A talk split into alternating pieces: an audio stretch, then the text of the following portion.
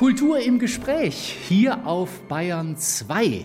Heute aus Luzern vom Luzern Festival, wo das Bayerische Staatsorchester aus München Station macht. Und der Anlass ist ein ganz besonderer. 500 Jahre Staatsorchester.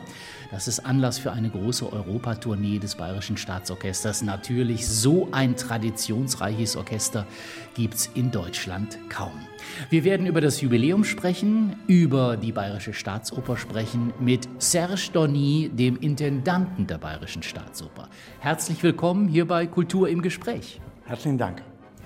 Herr Donny, vielleicht zu Beginn, es gab einen kleinen Eklat beim Auftritt des Staatsorchesters. Klimakleber haben das Konzert gestört. Und der Dirigent, Generalmusikdirektor Wladimir Jurowski, hat relativ verständnisvoll reagiert, hat sie sogar ein paar Sätze sagen lassen, hat das Konzert unterbrochen. Ist das der richtige Umgang mit Störaktionen, einfach den Protestierern dann ein Podium zu bieten? Ich glaube, das war die einzige Lösung, eigentlich Ruhe zu bringen in die Halle. Man hat gespürt, natürlich, man hat gesehen, im Publikum war es ein Verhalten, die ab und zu auch sehr aggressiv war.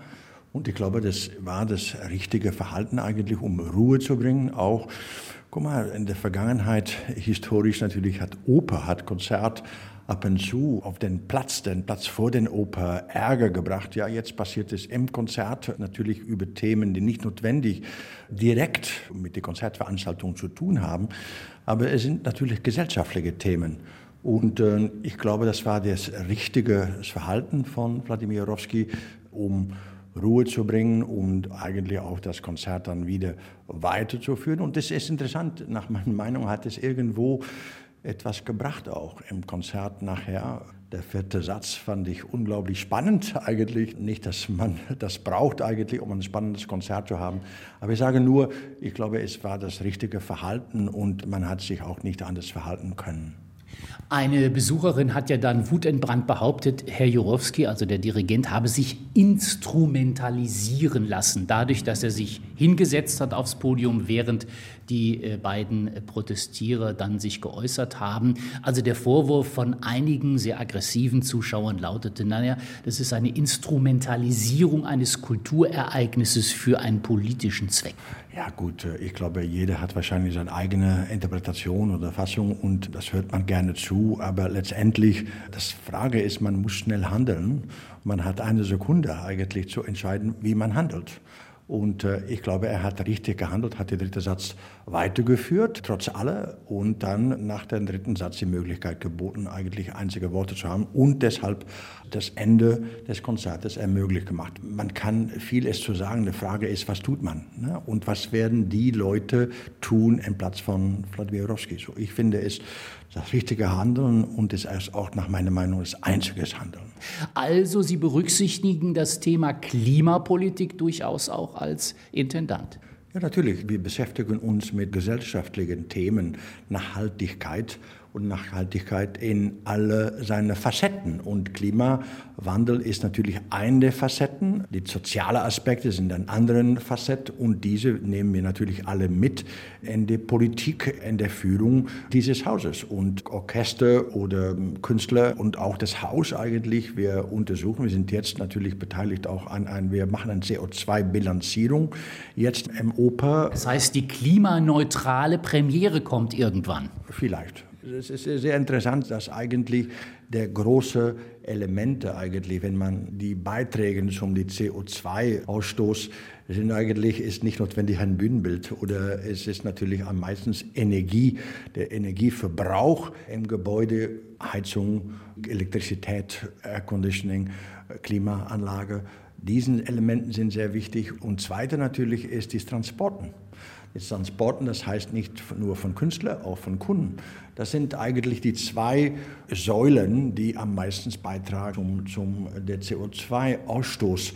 Ein Bühnenbild klimaneutral zu bauen mit Materialien, die neutral sind, ist wichtig als Ansatz, aber man muss sich konzentrieren auf die wichtigen, sehr wichtigen Elemente, die äh, Klimaneutralität helfen können. Sie sind nun geprägt worden, Herr Donny, von Gérard Mortier, einem ganz großen Intendanten, einem Opernmacher, der sehr politisch engagiert war, der immer gesagt hat, Musiktheater, Theater muss politisch sein, muss sich einmischen in gesellschaftliche Themen. Es ist auch Ihr Anliegen immer gewesen und dabei haben Sie ja auch in München und Lyon Konflikte mit Teilen des Publikums nie gescheut. Natürlich Musik, Theater, Oper ist politisch. Viele von den Stücken, die damals komponiert wurden, hatten auch einen politischen Grund. Und ich finde es wichtig, dass natürlich, es muss unterhaltsam sein. Es muss aber, kann nicht, es ist nicht nur leere Unterhaltsamkeit. Es muss natürlich eine Bedeutung haben. Es muss eine Relevanz haben für heute. Und wenn wir eigentlich diesen Erbe, das wir haben seit Monteverdi bis heute, dass wir noch immer wieder spielen, die Legitimität kann nicht nur sein wie na, ein Netflix, wo man mal etwas zuhört und wo man aus einer Vorstellung rauskommt, eigentlich nicht mehr wissende, was man genau gesehen hat, was man genau gehört hat. Und es ist auch nicht so, dass ein Oper oder ein Theaterstück eine Bestätigung ist von was wir kennen eigentlich, was wir lieben, was wir mögen, was wir. Es muss eigentlich Theater nach meiner Meinung politisch heißt für mich Polis. Es heißt Gesellschaft. Wie kann eigentlich Theater, wie können wir eine Gesellschaft schaffen, die eigentlich zuhört, die miteinander leben kann, die auch Konflikten eigentlich besprechen kann, die in Dialog treten kann und auch andere Meinungen zuhören kann, auch wenn es nicht meine ist. Und möglicherweise meine Meinung sich ändert. So, ich hoffe immer, dass Theater natürlich, dass man in eine Vorstellung reinkommt und rausgeht, anderes bereichert von was man erlebt haben. haben. Ne, Fragen stellend.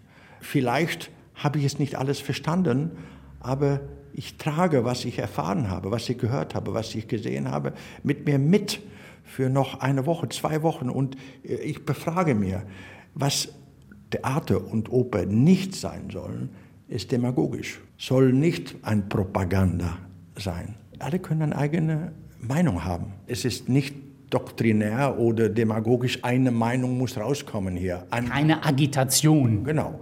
Und es ist interessant, wenn ich ein Buch lese, dann sehe ich ab und zu einen Satz, das ich früher nicht, überhaupt nicht aufgemerkt habe.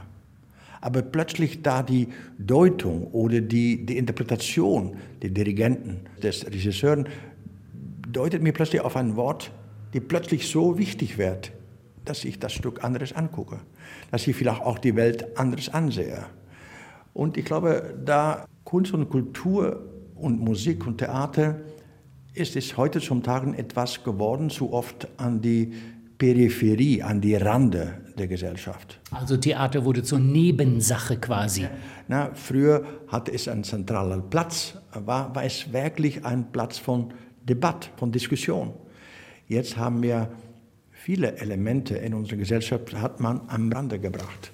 Und ich glaube, ja, um Kultur wieder, wieder wirklich eine politische Deutung zu geben, ne, eine zentrale Deutung zu geben, ist es wichtig eigentlich auch nicht nur oberflächlich ein Stück zu interpretieren, aber wirklich zu versuchen, in den Tiefe zu gehen. Das heißt nicht immer, politisch heißt nicht kontroversiell. Ich suche keine Kontroversen.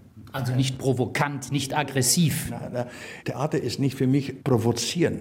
Das bringt nichts. Es soll nach meiner Meinung, wie gesagt, ein etwas zu sagen haben, politisch sein und ich möchte gerne auch ein Europäer sein und ein europäisches Theater machen. Und Sie sind ja auch ein Europäer. Sie wurden geboren in Belgien in der Nähe von Gent. Sie haben in Lyon gearbeitet. Sie haben in London gearbeitet. Sie arbeiten jetzt in München. Also Sie vereinigen ja eigentlich eine europäische Perspektive in Ihrer Biografie. Europa hat sich in den letzten Jahren sehr oft geschwächt. Und natürlich ist ein sehr kontroversielles Thema. Aber ich glaube, wir brauchen wirklich eine europäische Perspektive und europäischen Blick. Und ich hoffe, dass ich das mitbringe und hoffe, dass ich das auch mit der Bayerischen Staatsoper gestalten kann. Für einen Belgier ist das vielleicht besonders leicht europäische Perspektiven einzunehmen, weil Belgien, dieses relativ kleine Land, zwischen den großen Ländern. Das sagt man von der Schweiz auch, ist ein kleines Land, das ist immer ein. Aber stimmt natürlich. Der Punkt, wir sind, Belgier sind irgendwo Grenzbewohner. Ne? Wir wohnen auf Grenzen. Und, und es wird Flämisch gesprochen, Französisch und Deutsch in Belgien. Ja, ja, stimmt. Das bietet eine gewisse Flexibilität eigentlich. Wir leben auf Grenzen. Wenn wir 50 Kilometer Nord, Süd, West, Ost fahren, sind wir irgendwo, sind wir durch Belgien gegangen. Sind wir in Luxemburg, sind wir in Deutschland, sind wir in Frankreich. Und ähm, deshalb das Anpassungsvermögen, Flexibilität ist eine Eigenschaft typisch, glaube ich, für vielleicht noch mehr für ein Flamme als für ein Wale. Wir sind eine sehr kleine Sprachgruppe und natürlich sind sehr schnell zu anderen Sprachen angefordert. Wir sprechen gleich über das Programm der Bayerischen Staatsoper in der jetzt beginnenden Spielzeit 23-24. Aber erst machen wir eine kleine Pause und hören dem Staatsorchester zu.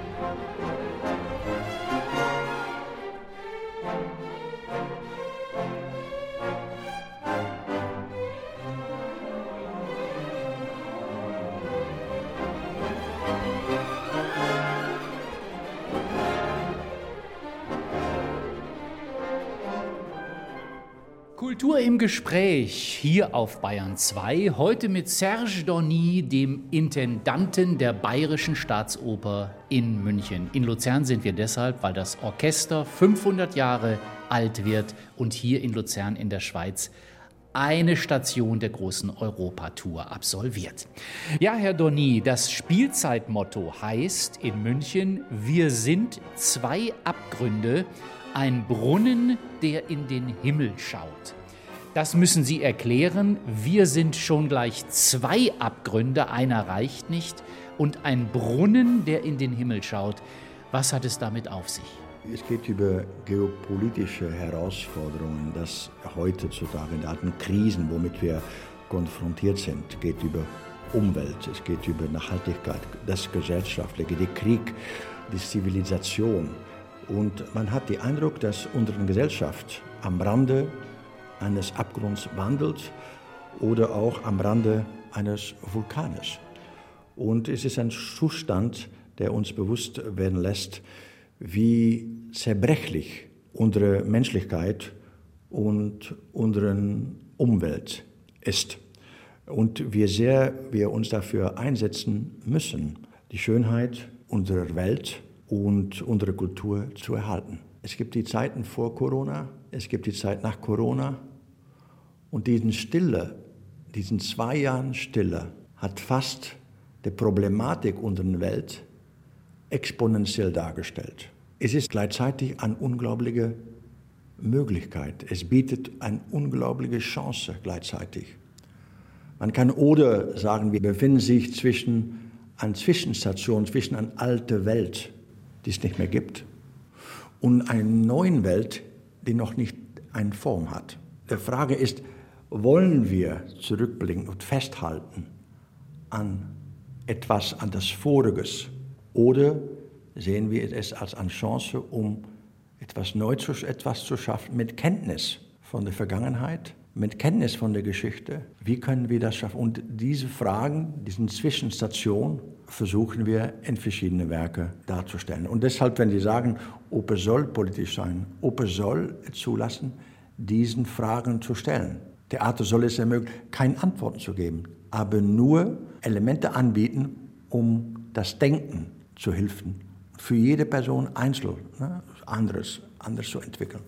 Der Brunnen, der in den Himmel schaut, den erkläre ich mir so, naja, vielleicht sitzen wir alle doch mehr oder weniger tief in dem Brunnen und haben über uns so einen kleinen Ausschnitt, einen kleinen kreisrunden Ausschnitt, wo wir den blauen Himmel, der uns erwartet, sehen können oder auch nicht sehen können. Ist das so das Bild, das Ihnen vorschwebt? Also Sie vergleichen den Brunnen, den tiefen, düsteren Brunnen mit dem Himmel, den man ja von da aus nur in einem kleinen Ausschnitt sieht. Ja, so sehe ich das auch. Es ist, wie gesagt, eine Chance. Und wie nutzen wir das? Es gibt, aber das Interessante würde ich sagen, es gibt keine eine Lösung. Es gibt nicht einen Weg nach vorne. Wir sehen auf einen Kreuzpunkt mit verschiedenen Straßen vor uns, so sehe ich es. Und die Frage, man muss eigentlich einfach eine Wahl machen. Wo geht es hin? Das Schlimmste wäre, auf diesem Kreuzpunkt zu bleiben.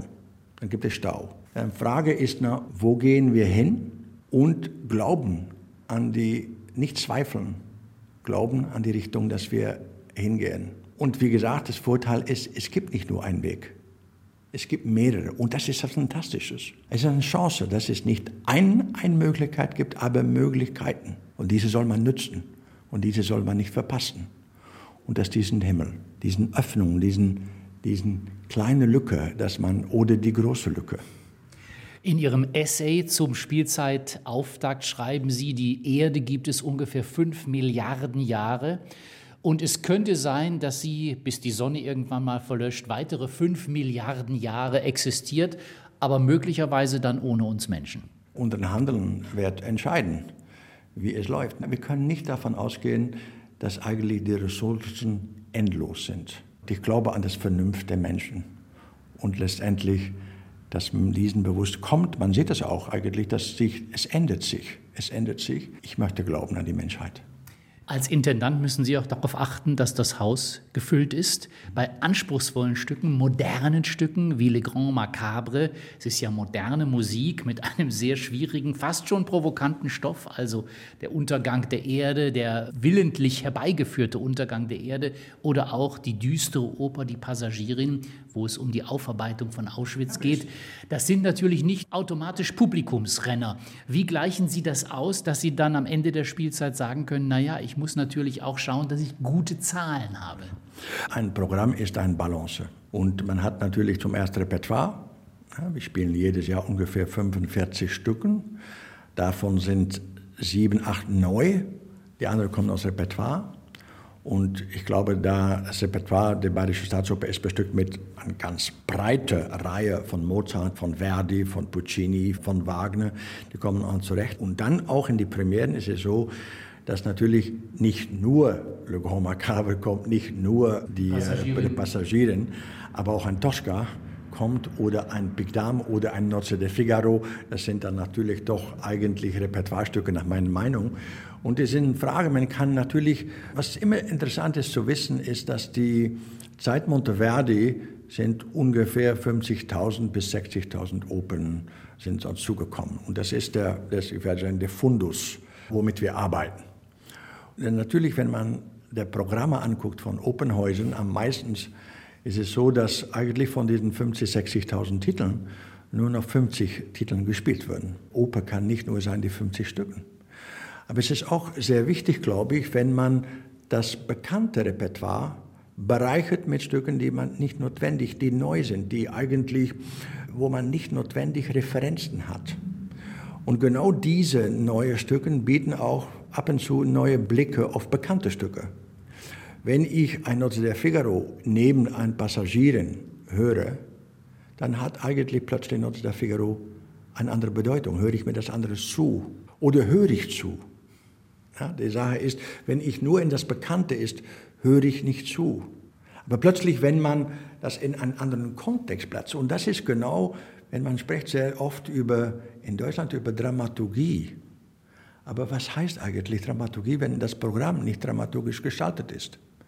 Was ist eigentlich, wenn man nur Top of the Pops spielt, ohne einen Verband, ohne eine Befragung oder ohne einen anderen Perspektiv darzuplätzen, dann soll man das Wort eigentlich nicht mehr aussprechen in Deutschland, Dramaturgie.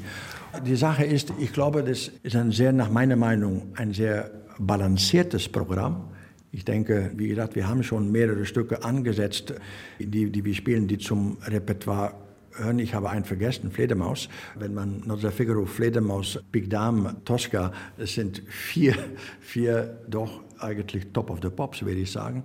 Und dann kommt dazu ein Passagierin, ein Grand Macabre. Und dann wollte ich nochmal zurückkommen auf diesen Grand Macabre. Es ist wichtig, glaube ich, auch, der Grand Macabre öffnet die Münchner Operfestspiele. Es ist wichtig, glaube ich, die Münchner Operfestspiele zu öffnen mit etwas bedeutungsvoll, mit einem Festivalstück. Ein Stück, die eigentlich ein deutliches Signal plätzt, zu sagen, Festival es ist nicht die normale Spielzeit, es ist ein Festspiele. Und in die Festspiele soll auch mal Repertoire behandelt werden, die eigentlich vielleicht nicht notwendig das bekannte Repertoire ist, aber ein sehr spannendes Stück ist. Man muss wissen, auch Le Grand Macabre ist ein sehr bedeutungsvolles Stück des 20. Jahrhunderts. Es ist unglaublich erfolgreich gewesen. Letztendlich ist es ein Anti-Anti-Oper geworden, so Minus Minus ist Plus, so ein Oper. Es geht über die Ende der Zivilisation. Es ist nach meiner Meinung ein, ein sehr aktuelles Stück, ein unglaubliches, relevantes Stück. Und ich finde es interessant, damit das Festival zu öffnen. Und die zweite Festivalpremiere ist dann die Pellias und Melisande. Das habe ich teilweise gemacht, auch wegen Christian Gerha. Wir hören noch mal kurz das Bayerische Staatsorchester und zum Abschluss sprechen wir dann über 500 Jahre Tradition. Das ist ja Auftrag, aber manchmal kann es auch eine Last sein. Darüber reden wir gleich.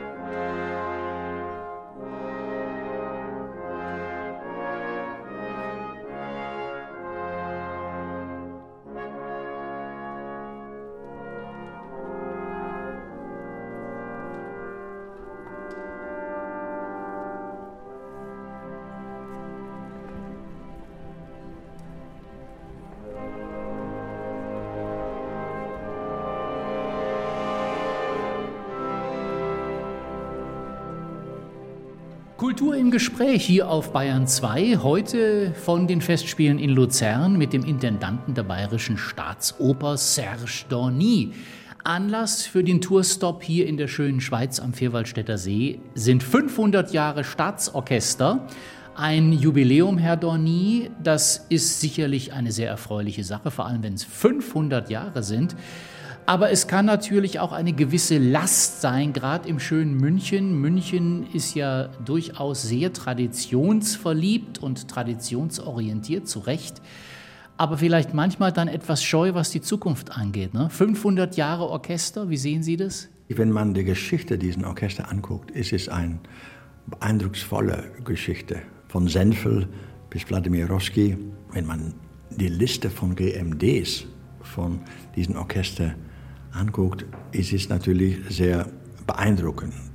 Subin Mehta, Kirill Petrenko, Wolfgang Sawallisch, Richard Strauss, Knappers, Busch, Scholti und, und so weiter, Clemens Kraus, Kalbert. Es ist sehr beeindrucksvoll, eigentlich diese Liste zu sehen.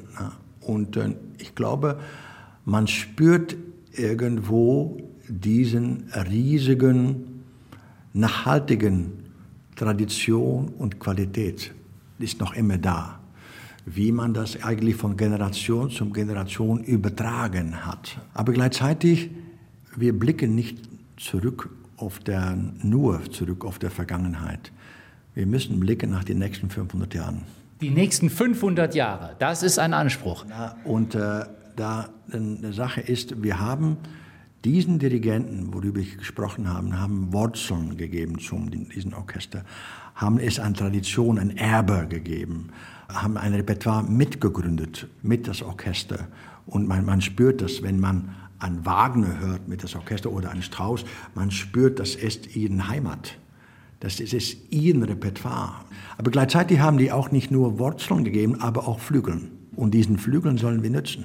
Nicht nur auf uns auf Wurzeln konzentrieren, vielleicht nach Horizonten fliegen, die wir uns nicht sofort vorgestellt haben. Deshalb sind es, ist es sehr gut auch, dass die Farben von den GMDs, die mit Orchester, mit Orchester gearbeitet haben, sehr unterschiedlich sind. Wladimir Rowski, Kittel Petrenko sind andere Farben, sind an, ist eine andere Art von Musik machen. Es ist wichtig, dass man nicht versucht, und das hat eigentlich die Staatsoper immer gut gemacht, man hat nicht versucht zu bestätigen, was man schon hatte, man hat immer auch neue Wege gesucht eigentlich in der Andeutung von GMDs. Zweite, was interessant ist für die Geschichte, in der Geschichte ist, dass die GMDs immer junge Menschen waren. Wenn man guckt, die Scholti, Strauss, die waren eigentlich Anfang 30, wenn die angefangen haben als GMD an die Bayerische Staatsoper die waren noch nicht die Namen, das wir jetzt wissen. Scholti war nicht die Scholti, worüber wir jetzt in 2023 sprechen. Das war der Anfang von Scholti. Strauss, das war der Anfang von Strauss. So, es ist interessant, dass das Innovative eigentlich immer ein Teil gewesen ist von der Bayerischen Staatsoper und das sollte man nicht verlieren. Für die Bayerische Staatsoper ist so ein Bayerisches Staatsorchester unglaublich wichtig die Virtuosität. Ich glaube, dass der beste Opernorchester sind eigentlich Orchester, die gleichzeitig Oper und symphonisches Bereich schaffen. 500 Jahre reichen ja zurück bis zur Renaissance und auch ins Barockzeitalter. Ich habe das Gefühl, so Renaissance, Barock ist nicht Ihr Leib- und Magenthema. Gehe ich da richtig? Weil wenn ich jetzt die Spielzeit anschaue, die 500 Jahre werden mit alter Musik eher wenig gewürdigt. Ja, das, das würde ich nicht sagen. Dieses Jahr haben wir soeben Händel Semmele gespielt. So doch, ich bin interessiert in ein sehr breites Repertoire. Ja gut, letztes Jahr war Händel präsent. Dieses Jahr ist Händel nicht präsent, wird wieder präsent sein Ende übernächste Spielzeit. Wir planen auch ein kleines Händel-Festival in 25, 26, im Juli 26 mit äh, drei verschiedenen Händel-Opern. Doch, ich bin interessiert, aber äh, wir haben nur so viele Möglichkeiten. Vielen Dank. Das war Serge Dorny, der Intendant der Bayerischen Staatsoper, hier bei uns in Kultur im Gespräch auf Bayern 2. Das war dann auch die letzte Sendung von Kultur im Gespräch in diesem Sommer. Und ich bedanke mich sehr dafür, dass Sie Zeit hatten, hier bei uns ein bisschen was zu erzählen über 500 Jahre Staatsorchester und die Bayerische Staatsoper. Herzlichen Dank.